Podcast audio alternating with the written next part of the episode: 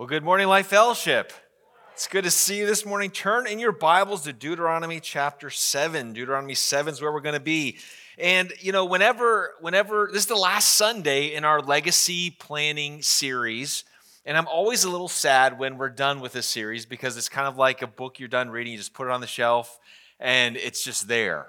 And uh, I hope if you've missed any of these sermons in the past few couple months, go back and listen to them. I think the things that God has been teaching me over this series, and, and again, my, my kids are almost all out of the house, so I'm, I'm, at, a, I'm at a unique stage in life. And, and uh, no matter where you are, whether you are an empty nester, whether you've got grandkids, whether you've got small ones, whether you're a young couple that's just thinking about having children, all of us have, a, have an opportunity and have a, a, a calling to impact the next generation whether it's the next generation of parents, the next generation of children, uh, whatever it may be, God's calling us to this to this mission. And so, um, you know, this is the, the final week. We're gonna, it, again, this is a one long sermon. Deuteronomy is one long sermon. And we're going to stop right here. We could keep going, but there's other things that we're going to be teaching on. But, but how I want to end our series today is to remind us where we've been and to tie up some things. And then I, I have some, I have a really big announcement at the end of this service to talk about why this is such a priority for us as a church.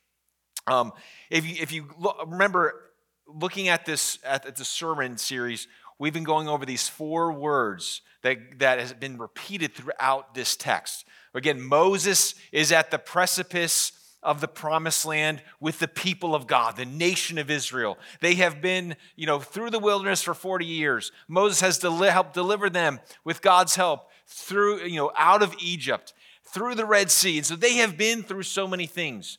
And Moses is now is about to send them off, and he's telling them, You have the opportunity to be successful. One of the things that we, we talked about, a lot of different wording that Moses was using, was wording that reflected back to the Garden of Eden.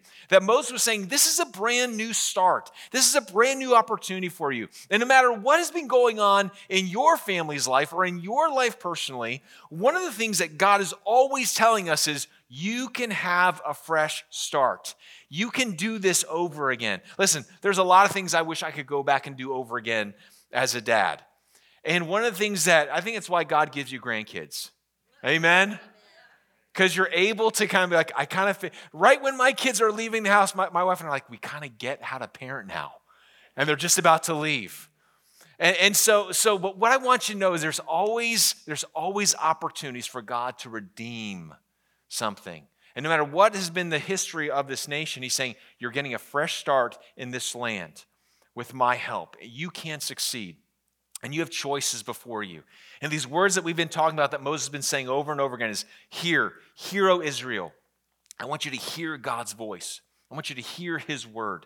The second word is love. I want you to love the Lord your God with all your heart, your soul, your mind, your strength. I want you to love God. I want you to understand how much he loves you.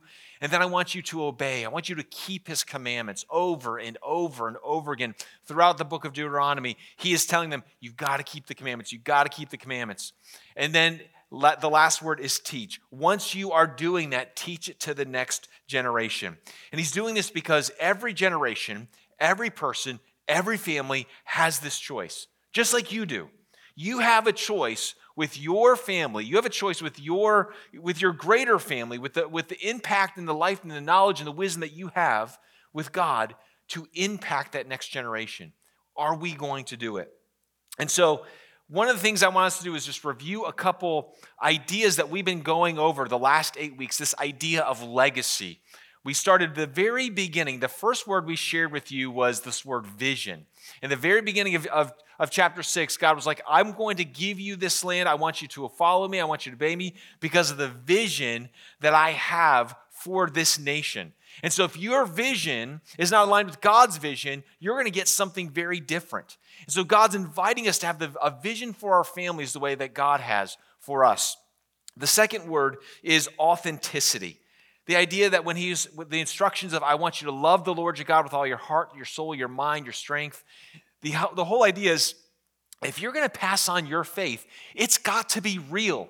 It's got to be real in you. You can't be just the type of parent or grandparent or influencer that says, hey, do what I say, but don't do what I do.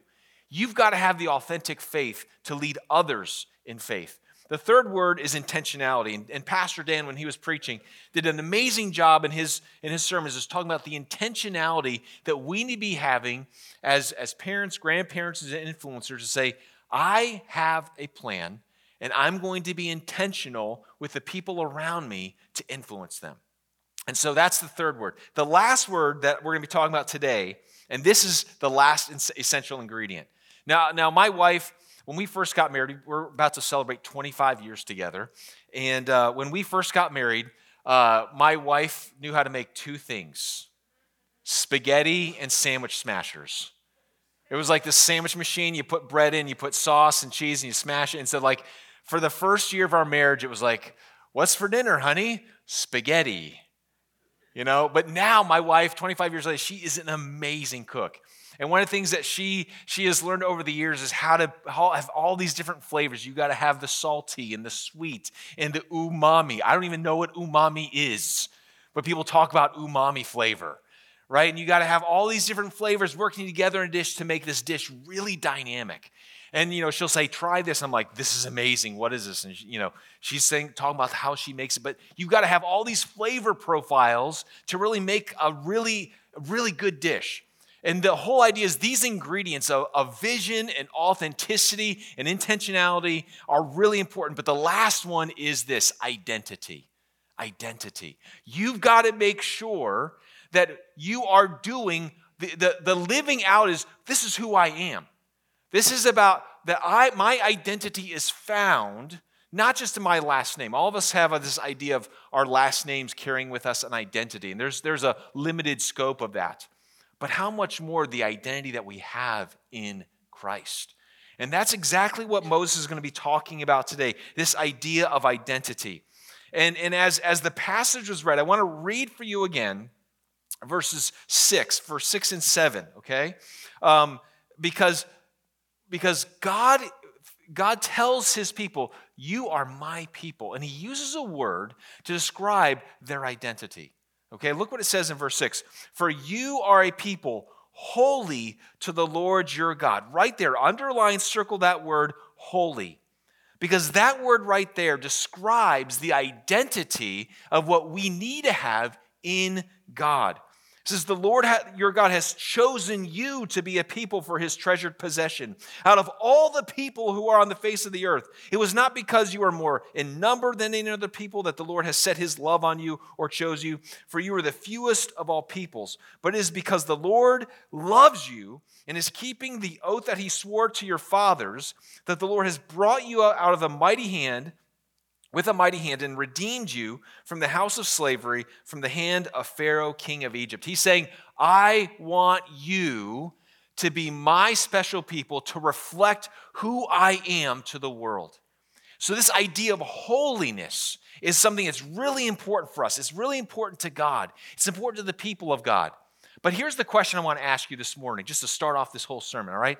How many of you, all right, and this is, don't you have to raise your hand, how many of you thought this week about your own personal holiness? Like, okay, how am I doing at my holiness this week? It's not something we sometimes think about. We don't think about the word holy. Now, we know the word holy. We have this idea of holiness. We use the word holiness in refer- reference to religious people, holy men. These are people that really take God or their religion seriously. But God is saying, I want you to be holy for me. And I believe this that so many of us, we don't really understand this word holy. And so, and so what I want us to do is I want us to take a, a, uh, take a step back and say, okay, what is our understanding of holiness? How does God describe holiness? Because I believe we have a holiness problem today. We have a holiness problem. And, and the, the, the reason why we have this problem is because I believe, first and foremost, that there's a lot of people that call themselves followers of Jesus that are not living distinct lives that make them look like they're followers of Jesus. That's a problem. That there's a lot of people that say, Yeah, I'm a Christian. Yeah, I, I, go to church. Yeah, I'm a follower of Jesus. But their lives are not holy and reflect that they are distinct people known by their identity in Christ. That's problem number one. The second problem is this that you might have this idea of holiness, and yeah, I want to live a holy life. You might even have a desire to live a holy life. But the problem is, most of us, as followers of God, have got a very skewed view of holiness. I grew up in a, in a church culture that taught holiness in this way. There's a, there's a high standard that God has for his people, and that is absolutely true. But it was a high standard that was basically guilt tripping you, to saying, if you don't live by this standard, then God, listen, God is really mad at you. And so here's, I've used this a lot in, in the way I've talked about how I grew up in my, in my own church tradition, my own kind of legalistic environment. But it was like this they taught me that God loved me. He loved me enough to die on the cross for my sins. But, you, but the way that they would talk about God is, I didn't think God liked me. You know, I knew God loved me, but I didn't think He liked me. And when you when you had this sense of, of like, I've got to I've got to perform so that God likes me, then you will have this guilt trip holiness. And that is, that is a, as much a problem in dealing with holiness as people who just compromise their lives and don't care about holiness. This is a twofold problem within our churches today that we have to address. And so, the main idea I want to leave you with this morning is this number one, main idea that we, there's no legacy without holiness. If you want to have a legacy of faith and faithfulness to God, then it requires holiness. It requires us to be a distinct people that are saying, listen, I want to be known as a follower of God. If you allow your life to look like the world, if you refuse to have the standards of God in your life, then you're going to miss out. Then your, your faith will probably be a one generation faith. That will, that's probably what will happen the chances of that. But if you are yourself authentic, if you yourself take on this identity of holiness, being set apart for God, by God, and live out by those, that standard, then the chances of you passing on the legacy of faith are so much higher. And so holiness is that the, so the first thing I want to talk to you today about is the essence of holiness. The essence of holiness. We have a skewed view of holiness. Holiness has two components. Holiness has the idea to do with that we are set apart from, from the world by God for God, that we are distinct from all the rest of the people. That's what holiness means, to be set apart. But it also has this idea of there's a there's an ultimate standard of purity that God expects for his people. So it's twofold that we are identified, we're set apart, but we also have this high standard. And if you, a lot of times we look at one without the other, but you've got to put those two together to really understand what holiness means. But I want you to understand that, that when, when Moses is saying, You are a holy people, set apart by God, look at the next sentence that he says. Look at verse 6. For you are a people holy to the Lord your God. The Lord has chosen you to be a people for his treasured possession that is a word right there that is so unique in, in the Old Testament. It's only mentioned a few times. But what it's saying is, God is saying, You are special to me. I love you. Notice that the context of holiness, when he's calling the people to be holy, it is built upon the framework and the foundation of God being the one who's activated the relationship with these people. God has been the activator. He's been the mover. He's been the one desiring and calling these people and saying, Listen, I want you. You are my treasured possession out of all the people in the world. And because I love you and because I wanted you and because you're my special people, I want you to live like this. That word treasured possession is this idea that it's, some, it's, a, it's a possession that's owned that is, that is greater than anything else. When I was a kid growing up, I, I lived in uh, I lived in Northern Virginia for about six years. My dad was a pastor out right in the suburb outside of Washington D.C. And uh, we lived in this you know nice little suburban neighborhood in a little town called Sterling, Virginia. And I had a friend across the street named Jonathan Bailey. And Jonathan Bailey's dad had an orange, a bright orange Corvette. And I, I don't know what year it was. I think it was probably some, it was, this was around 1980. So it was, it was a late 70s version of, of the Corvette. And, and I don't remember Jonathan's dad's name, but I remember every Saturday, Jonathan's dad would uncover his Corvette. He had this gray cover. He would uncover his Corvette. He would wash his car. He would wax the Corvette. And he would get it out and drive it back and forth up and down the road and park it and put the cover back on. Every single week. He would take the cover off, wash the, I mean, dude, it's been covered since the last time you drove it. I mean, I'm, I'm like a five year old watching this guy, and, and, and this, here's the thing this Corvette was Jonathan's dad's treasured possession. It, I mean, he took care of that car better than anything else in his life. And that's what eh, that's the picture I want you to have of how God views you when he calls you into a relationship with him. You see, our understanding of holiness gets so skewed when we try to understand holiness and live out holiness apart from understanding the foundation of love and treasured that God has for us.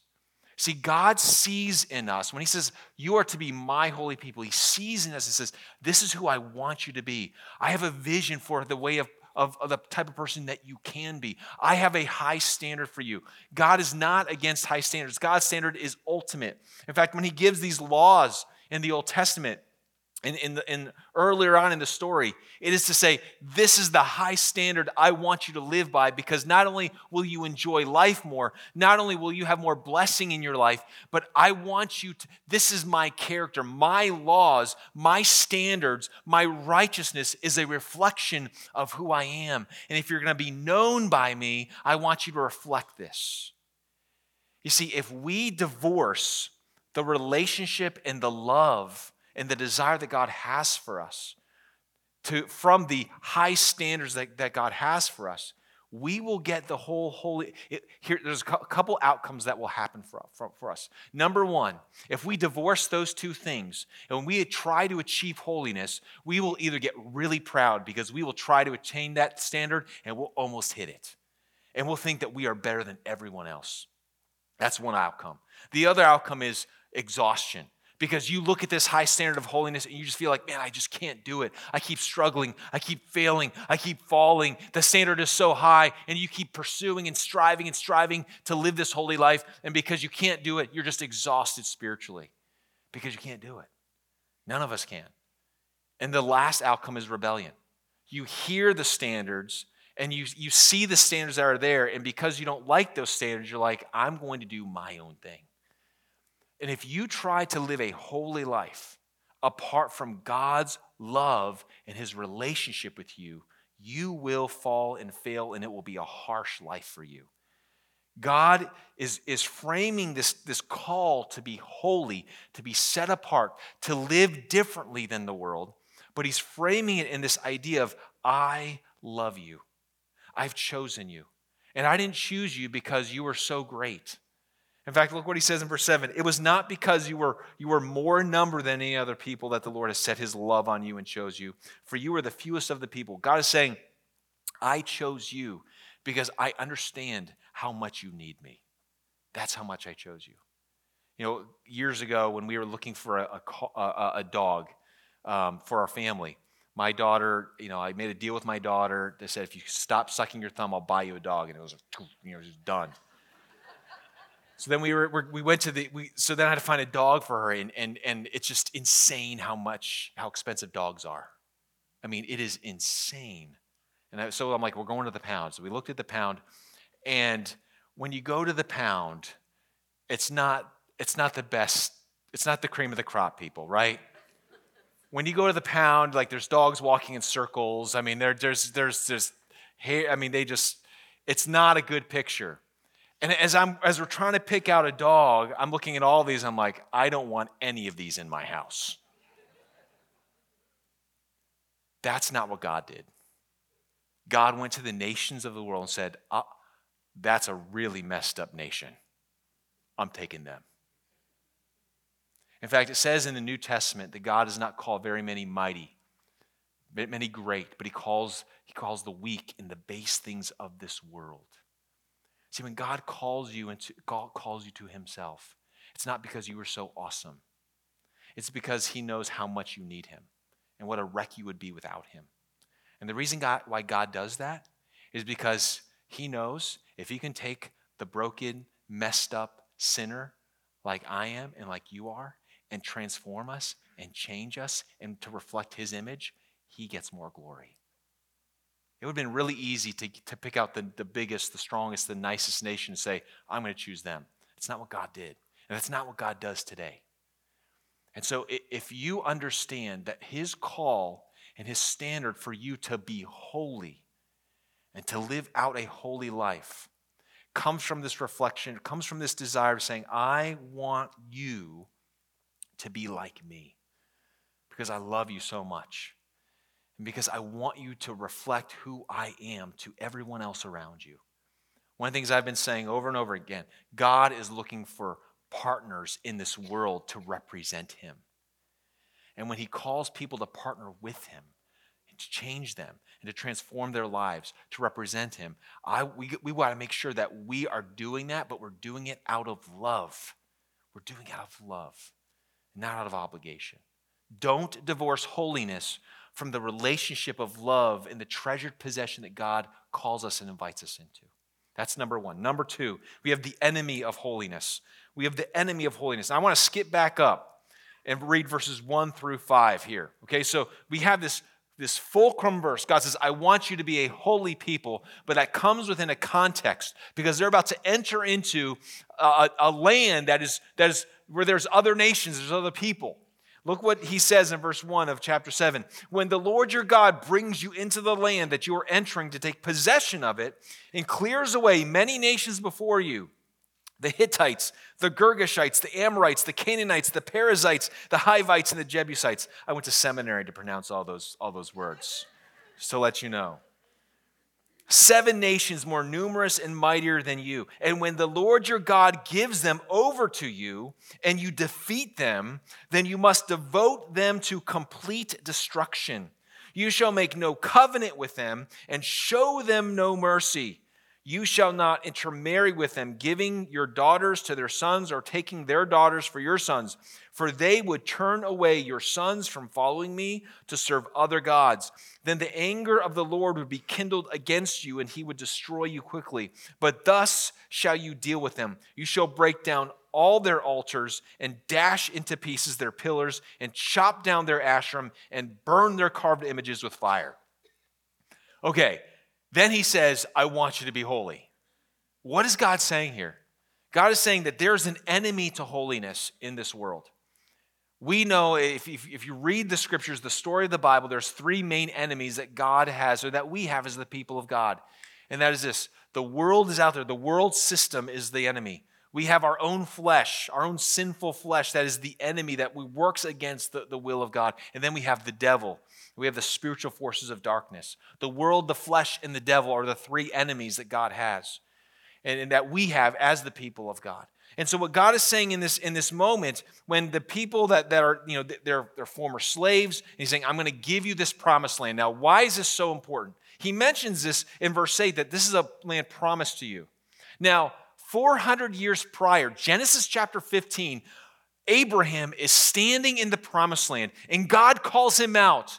And he shows him the stars in the sky. He's like, I'm going to make you into a great nation. You're going to have as many descendants on this earth as are stars in the sky. And I'm going to give you this land and your descendants this land, but it's going to be after 400 years. And then I'm going to bring them back here. I'm going to give them this land. And so, this is the fulfillment of that promise, that covenant promise that God gave Abraham. But here's the problem there's people in that land.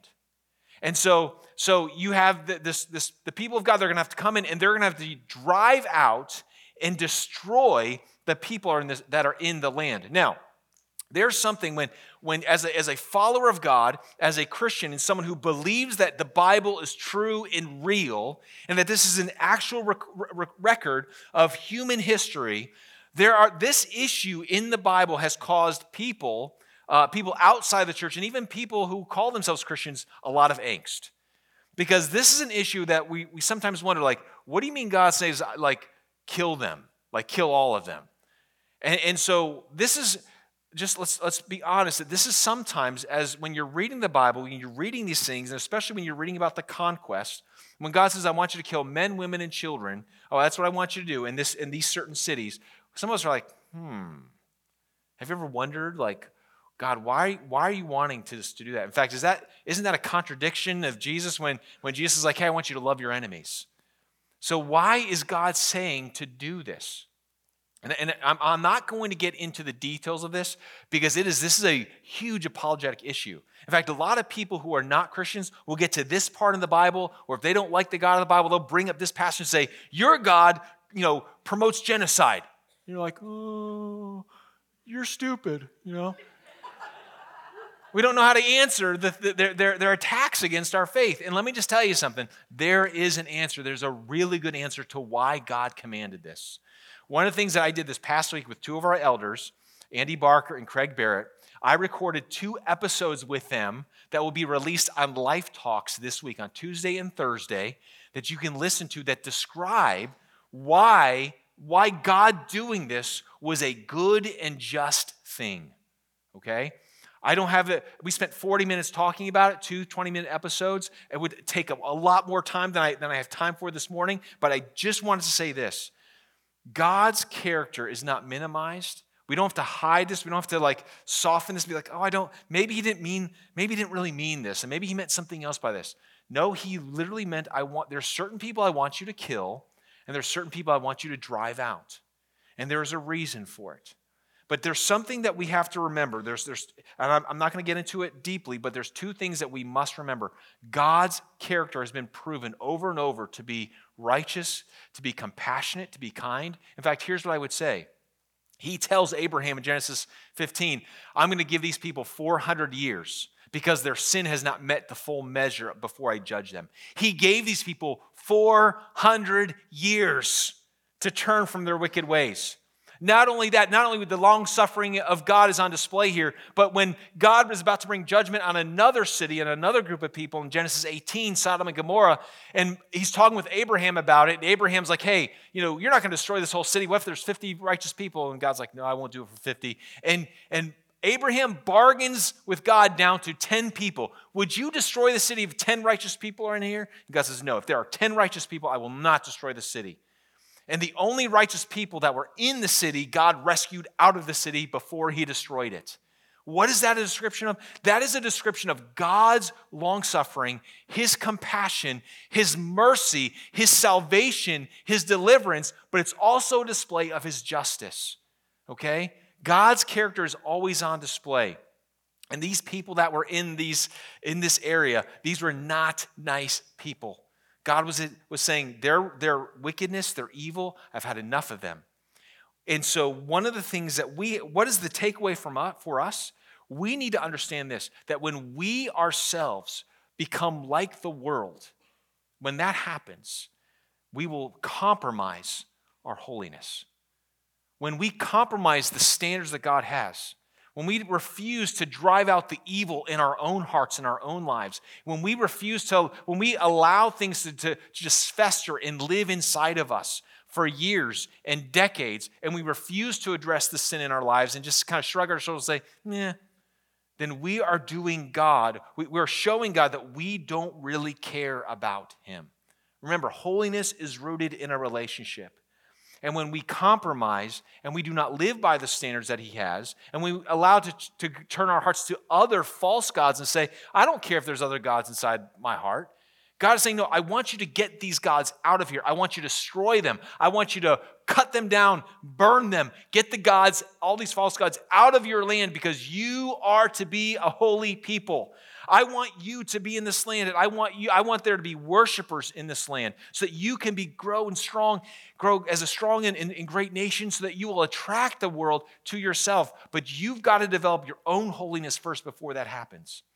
I don't want a tainted people to worship me. You can't worship me when, when you half of you are worshiping this God and then half of you are worshiping this God.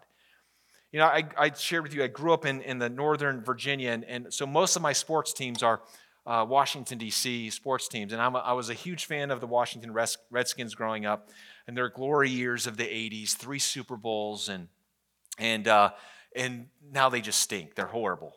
I've, I've had 20 years of just wandering in the wilderness myself as a fan. And, and when I remember years ago going to the games when I was younger, and you know, had the stadium, you know, it was almost all Redskin fans, and it was awesome. It was so cool. It was one of the, one of the best fan bases in the entire NFL. And 20 years of losing, you know what that does? It erodes the fan base. And my brothers, you know, my brothers and I were still fans. My, my older brother, he has season tickets. So a couple times, or maybe one time a year, I'll go up there uh, and, and I'll go to a game. And now it's like half of the half of the half of the crowd is the other team. And when you go into to watch your team and their home field, you want there to be, I want there to be a pure fan base in the in the stadium. I don't want to hear Eagles fans behind me yelling at me. That's not fun. And, and I think the way, way I feel about going, I'm like, oh, I got to put up with all these fans of the other team around me. It, it ruins the experience. And, and I think God, in a, in a much grander way, says, I, when, when you come to worship me, when, when, you, when you're in the stadium to worship me, right? I don't want there to be, I don't want there to be other fans of other gods in your heart. It's got to be pure because I will not receive that as true and genuine worship. God is saying, I want a holy people that, that are going to reflect who I am. And I want you to drive this out. He says, I don't want you to, I don't want you to intermarry with them. Now, the, the, the practical applications of this are, are, are, can, can be a lot. I don't have the time to get into all of it. But I do think this one of the major ways that we, we compromise our own standards of holiness and God's holiness is that we conform our behavior to others. When he says, I don't want you to intermarry, what he's saying is, I don't want you, marriage is one the, is the greatest union of two people. The purpose of marriage is oneness. And, and, and what, what, what mar- a married couple should have is they should have uh, physical, sexual oneness, they should have emotional oneness, they should have relational oneness, and they should have spiritual oneness. And if you, and what he's saying is, if you marry someone else that is not a follower of me, that spiritual oneness will drive a wedge into your life away from me. And so, what he is saying is, I don't want you to conform to others, whether it's friendships, whether it's people around you. We, God wants us to be the people that are not making compromises on our own standards of saying, well, I know people might not feel comfortable with what I believe. That's garbage. We need to be, if we're going to be people that are known by God, then what we need to be caring about is how God thinks we're living, not what they think of our standards. And again, this is built on a relationship of love. And what we show, what we love more is I care more about what they think than what God thinks. That's the whole idea when he says, I want you to fear the Lord. That idea of fearing the Lord means I want you to care more about what God thinks about my life than what the people around me think. And for, for too long, the people of God, the, for too long, the generations of Christians in this nation, when we find ourselves in environments and around people that don't believe the same way we do, we always tend to lay down and say, whatever you want. Instead of saying, no, this is what I believe. And you might do that, but I'm not going to go along with you. This is where I'm going to stand, and I will not compromise this standard.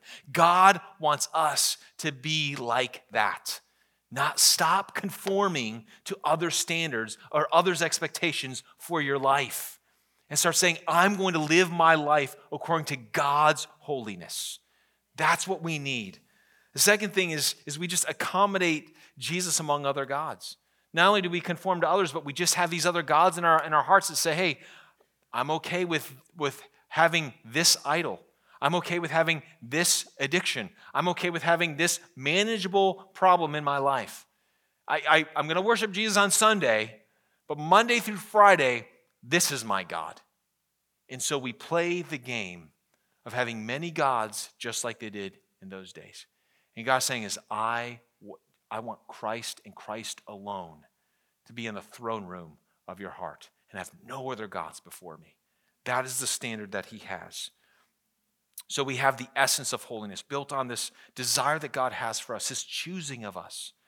And it's built on this relationship of love to reflect the standards of his holiness, of his righteousness, out of the sense of, I want to reflect the one who has chosen me uh, as a treasured possession. Then we have the enemy of holiness, which is this compromise that's always working against us. And lastly, we have the example of holiness. We have this example of holiness. I want you to see verses 9, 10, and 11. This declaration of, of how Moses concludes this is Know therefore that the Lord your God is, is God, the faithful God who keeps covenant and steadfast love with those who love him and keep his covenants to a thousand generations and repays to their face those who hate him by destroying them. He will not be slack with one who hates him. He will repay him to his face. You shall therefore be careful to do the commandment and the statutes and the rules that I command you today. The idea I want to leave you with is this very beautiful statement when it says, the faithful God in verse 9. God is faithful. God is faithful to his people. You know, the story of this, of this sermon for the people of Israel is quite sad. You know, as we've been going through this series and as we've been studying the sermon, we, we know how the story progresses. I read from the very first week that we began this series, I read to you that passage in Judges chapter 2, verses 9 and 10, which says, And there arose a generation that did not know the Lord. It takes one generation to fall, to, to fall asleep at the wheel for, that, for the next generation to forget God. And what we see here is that, that the people did intermarry. What we see later on in the story of the Old Testament is that people ended up, they ended up adopting the other gods and the other the, the worship of all these false deities. And they become as corrupted and wicked as the nations that they were supposed to drive out. And that's why God had to send them into captivity to punish them for the sins that they did. And, and the, re, the reason why I call this, idea, this last idea the example of holiness is because when you look at this idea of God being faithful, and that there's a, a punishment and a penalty when we are faithless. God knows this was going to be the cycle. We see this cycle over and over again in the Old Testament, which is why God the Father sent God the Son to do what you and I could not do. Because this standard of, of completely obeying Him, of being holy, set apart completely to Him, you and I feel over and over and over again. And that's why Jesus came. Jesus came so that he knows, he knows our propensity to sin. He knows the, the reality that we are always fighting against what he wants. And so when he sent Jesus to this world, he sent Jesus to fulfill the fullness of his holiness. And that he won and earned salvation. He fulfilled the covenant that God gave to, to Moses to these people. He was the one that says, Take it, I'll take it on. I'll take on the responsibility because these people can't do it. I will. And because of his life, his righteous, holy life, he earned salvation. And when he went to the cross, he took our sinfulness, our unholiness, our sin, and our condemnation upon himself. And he paid that penalty so that now we have the opportunity. We don't have, when he says that I will destroy those who hate me, Jesus took on the hate that we have for God in our hearts. He took on our sin and he, he poured out his wrath on Jesus for us. God fulfilled this.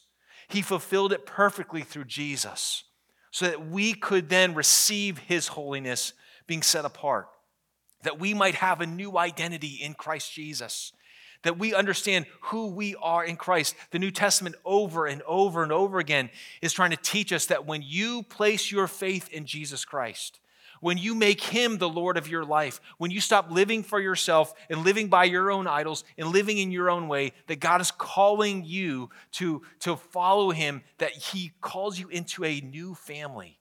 He gives you a new identity as, the, as, as His child as a co heir with Christ. And your body's a temple of the Holy Spirit. You are more than a conqueror. There's all of these things that we now enter into when we place our faith in Christ through our identity. And the reality is, the standard of holiness never changes. The standard is always there and it still is there. But now, what we have now in Christ is we now have the standard being completely fulfilled, that now we live out in love what Christ has won for us. Jesus was the one who earned it.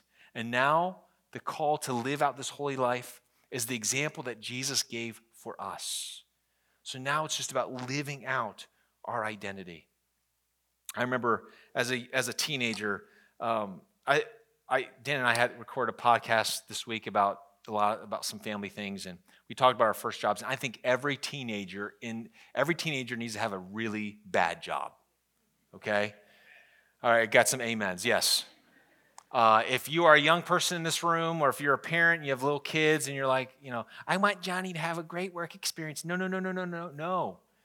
Give them some really bad bosses, so they understand. Because what what young people listen to me, you need to learn character. It's not just about, you know, I've got the best life ever all the time. And so, and so I remember I had this job and I hated this job that I had and I wanted to quit the job.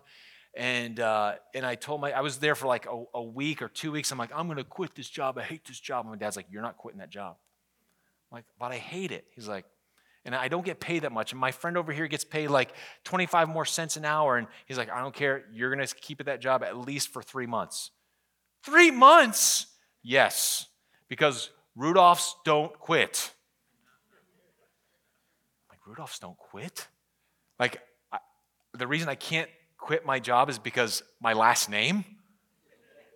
I didn't understand that as a, and what my dad was trying to teach me was this lesson of if, if you just do what you feel like doing all the time, you're not, you're not going to build the character that you need in life.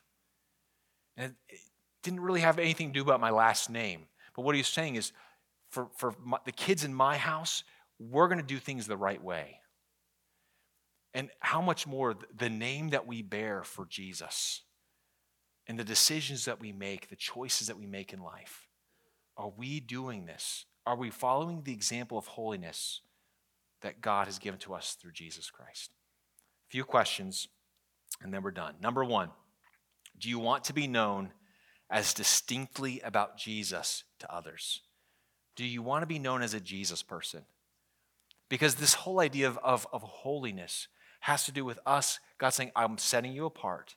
I want you, I'm looking for representatives, I'm looking for partners, and I want people to reflect who I am. Is that in your heart?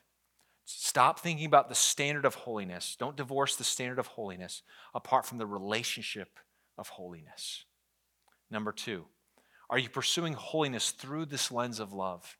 Do you understand how God has loved you? And because now He loves you and you've received the fullness of His love, His call to live a certain way is, is a joy to you. It's a delight to you because of his love for you, because you understand how much he loves you, because you understand how much he has forgiven you, because you understand the blessings, the fullness of the blessings he's given to you through Jesus Christ. And then, number three, what are the compromises? What are the compromises that you're making in your life right now that's, that's squelching your own personal holiness? That God is saying, hey, I, this is the standard, and I want you to live by this standard but you keep making the compromises in your life to do your own thing. God wants us to be a holy people for Him. Will we do it? Now, as I said, I, had, I, have, a, I have a big announcement at the end of this service, and, and, and here's, here's what it is. You know, as we are finishing up this series on, on legacy planning, one of the things that we've talked about is hey, you need to have this vision, this authenticity, this, this intentionality with your family. And as we have been, as, as a leadership team in our church, we've been praying again. We want this church to reflect the heart of God, and, and we have this vision, man. We want to see Lake Norman uh, saturated with the gospel. And, and, you know, we've been emphasizing prayer and, and evangelism, and we want to make sure that we are out there and we're representing God and we're partnering with God because we want people to know about Jesus. But one of the things that, that we also know is this we don't want to be so focused in on reaching people outside of these walls that many times we forget to reach the people in our own homes. And so, one of the things that we have decided to do is to make, make family, families, and family renewal a major priority in this church. that we have a vision and we want to be as intentional with you. We don't want to just preach a sermon and say, okay, guys, go ahead and do it. We understand this is vital. That the 85% reality of people growing up in the church and leaving the church has to end. And what we want to do as a church body is do everything we possibly can to reverse that trend in families and in the next generation. And so, one of the things that we have decided to do is we've decided to, to bring on a new position of pastor of next generation and family discipleship because we believe this is so important that we don't want it, we have the kids ministry we have youth ministry but what we want to do is develop a holistic discipleship strategy to partner with parents to make sure that you have every resource and opportunity to succeed at god's calling for your life. And not only have we declared that we have, we have this, this position set aside and funded but over the past few months, we've been having conversations, and we believe we found the right person for the job, and we believe that person is Dan Burrell. We believe Dan is that person. As he's been praying through this, as we've been praying through this as a leadership team, I can't think of a better person to lead this church in this new endeavor. Dan has always said, I've got about you know, seven or eight years left before he retires. And he wants the, the last season of his ministry life to pour himself into this reality, to pour himself into the families of this church, to pour himself into this, to figure out what, what can we do? Can we do everything possible to help moms and dads and the next generation so that they'll be followers of Jesus Christ? We, are and, and, we don't have all the details planned out yet, but I do know this. What we're going, what this means is we're gonna we're gonna improve our resources to make sure that you, as parents, our grandparents, or young parents have all the resources that you need to make sure that you can do this job. The second thing that we're going to do is we're going to keep tra- t- teaching and training a lot of different things that we can do to keep this conversation going because it's bigger than just a sermon series. And lastly, we know that parents need community, families need community to help sharpen each other and to not feel like they're alone in their pursuit of following God with their families. And so, this idea of family renewal, I'm, I'm, introducing to you today. I'm going to be sharing a little bit more about it tonight at our church family meeting. And if you want to know kind of the story of how this evolved, come out tonight. I'll share a little bit more about this. But, but this, is a, this will be a major priority for this church moving forward.